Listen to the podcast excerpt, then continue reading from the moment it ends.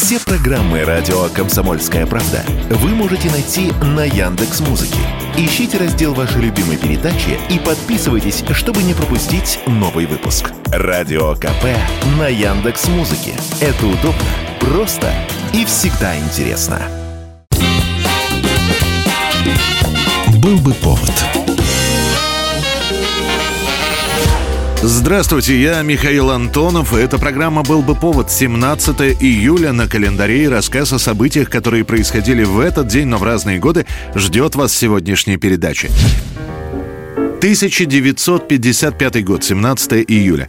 К началу 50-х годов компания Уолта Диснея – это уже студия-миллионер.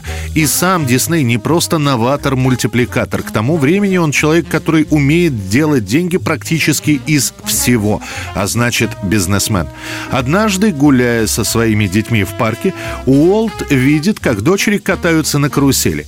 И у него рождается идея создать центр развлечений, где любой взрослый который мог бы почувствовать себя ребенком. Так появляется идея парка под названием «Страна Диснея» или просто «Диснейленд». Начинается как раз его строительство, выделяется земельный участок в Анахайме, и на территории, которая была когда-то апельсиновой рощей, начинают возводить крупнейший развлекательный центр.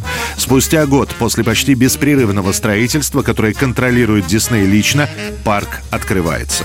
It's a small world, all right. So what's to stop you coming here to California on a flying visit to Disneyland to see this magic kingdom for yourself? Само строительство обойдется в чудовищные по тем временам 17 миллионов долларов. И многие отговаривают Дисней от этой затеи. Дескать, парки и ярмарки есть в каждом городе. Зачем людям тратить деньги и время, чтобы приезжать именно в Диснейленд? Однако Уолл делает ставку на технику. У него, казалось бы, такие же аттракционы, как и всех, но они технически доработаны. Ну а самое главное, все это связано с мультиками Уолта Диснея. Здесь и домик Белоснежки, и замок, где танцевал существовала Золушка и домик трех поросят, и джунгли, в которых жил слоненок Дамба. Поначалу аттракционов всего 16. Входной билет стоит 1 доллар. Как и сейчас посетителей на входе встречают Микки Маус, Белоснежка, Спящая красавица. Позже к ним присоединятся Пиноккио и Винни-Пух. Open the Fantasyland Castle in the name of the children of the world. Уже через два года открывшийся Диснейленд окупает все затраты на строительство, а через 10 лет этот парк – главный парк развлечений во всем мире. 1975 год, 17 июля. Это будет последнее проявление дружбы и взаимопонимания между СССР и США. И пусть это касается только космической сферы, но тем не менее. После этих событий кто-то начнет говорить, что стыковка на орбите космических кораблей «Союз» и «Аполлон» олицетворяет собой новый этап сотрудничества двух стран. На самом деле это будет просто признание некого паритета в конкуренции за космос. Советские люди приветствовали создание первой в мире международной станции на орбите с интернациональным экипажем. Идея о том, что советские космонавты и американские астронавты должны встретиться в космосе, высказывается еще в 1972 году. И мысль оказывается настолько свежей и оригинальной, что сразу же начинаются подготовки к совместному полету. И тут-то появляются те самые недостатки, которые могут помешать осуществлению этого проекта. Как совместить конструктивно различные космические корабли – их бортовые системы и агрегаты стыковки с тем, чтобы в будущем, в случае необходимости, они могли бы приходить друг другу на помощь. Выяснилось, что наш «Союз» и их «Аполлон» сконструированы по-разному, и стыковка при всем желании была бы неосуществима в силу непреодолимых технических обстоятельств. В итоге решено стыковаться через промежуточный модуль, который разрабатывает Советский Союз. Далее выясняется, наши космонавты не могут попасть на «Аполлон». Уровень кислорода на кораблях разный, и костюмы наших космонавтов становились в атмосфере «Аполлона» пожароопасными. В итоге приходится создавать оригинальные скафандры для этого полета практически с нуля. В итоге весь подготовительный период займет три года. И лишь в 1975-м, стартовав с мыса Канаверал из Байконура, Аполлон и Союз направляются друг к другу. Первая стыковка состоится через двое с лишним суток в 7 часов вечера по московскому времени 17 июля 1975 года. Активным во время стыковки был американский корабль, пассивным советский. Через три часа после стыковки представители двух крупнейших космических держав Алексей Леонов и Томас Стаффорд впервые в истории человечества пожимают друг другу руки на орбите. По замыслу это должно произойти в тот момент, когда состыкованные корабли пролетали бы над Москвой.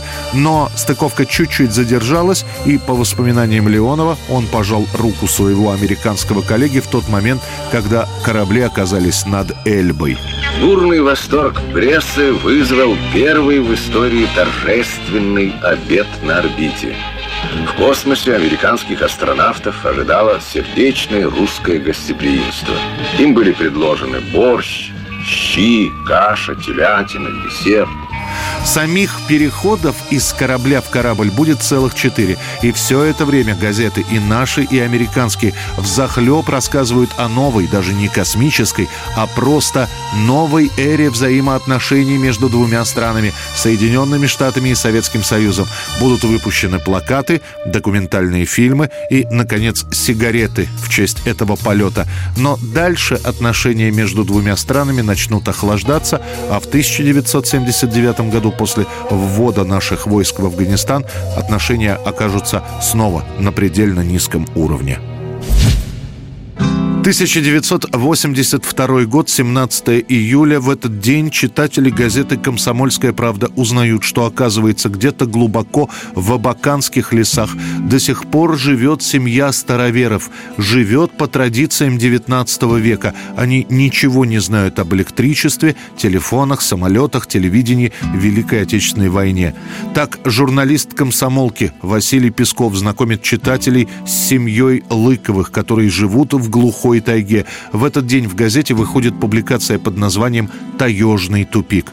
Семья Лыковых ушла в тайгу из небольшого городка Абазы, когда новая советская власть объявила о коллективизации. В леса они уходят всем семейством, когда старшему из Лыковых приходит повестка в НКВД. А Наталью мама на себе несла на втором году. И вот так они месяц шли.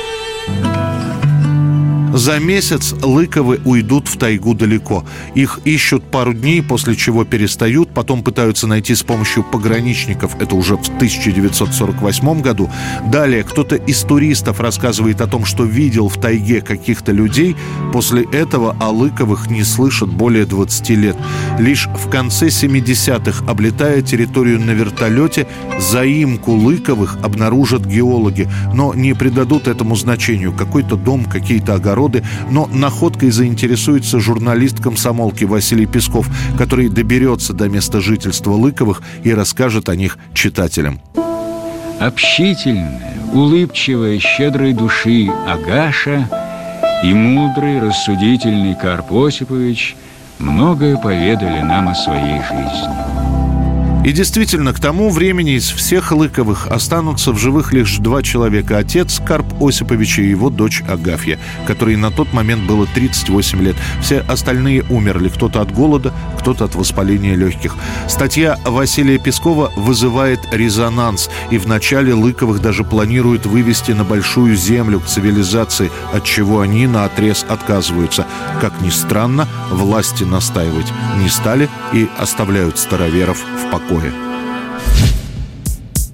1986 год, 17 июля. Фраза, которая впоследствии будет вырвана из контекста и в таком обрезанном состоянии уйдет в народ, будет произнесена именно в этот день, во время советско-американского телемоста. Телемост Бостон-Ленинград проходит как дружеская встреча американского и советского народов с целью знакомства и общения. От Советского Союза ведет эту встречу Владимир Познер, американских граждан в студии представляет Фил Донахью. Да, вот видите, вот они похожи на нас. Они думают то же самое, что мы ужасно похожи на них. Собравшиеся в двух студиях участники телемоста, советские и американские, поочередно задают друг другу вопросы о быте, о жизни, о политике. Все это очень мило, пока не доходит до одного вопроса от американской домохозяйки. Я хотела бы сказать, что у нас в телерекламе все крутится вокруг секса.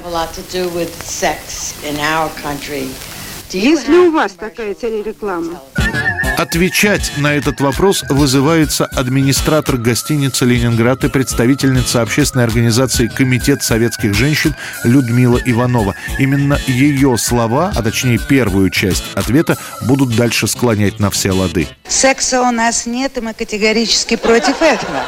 У нас есть, Далее будет еще одна фраза, что у нас нет секса, но есть любовь. Но это будет уже не важно. На долгие годы фраза «в СССР секса нет» становится крылатой.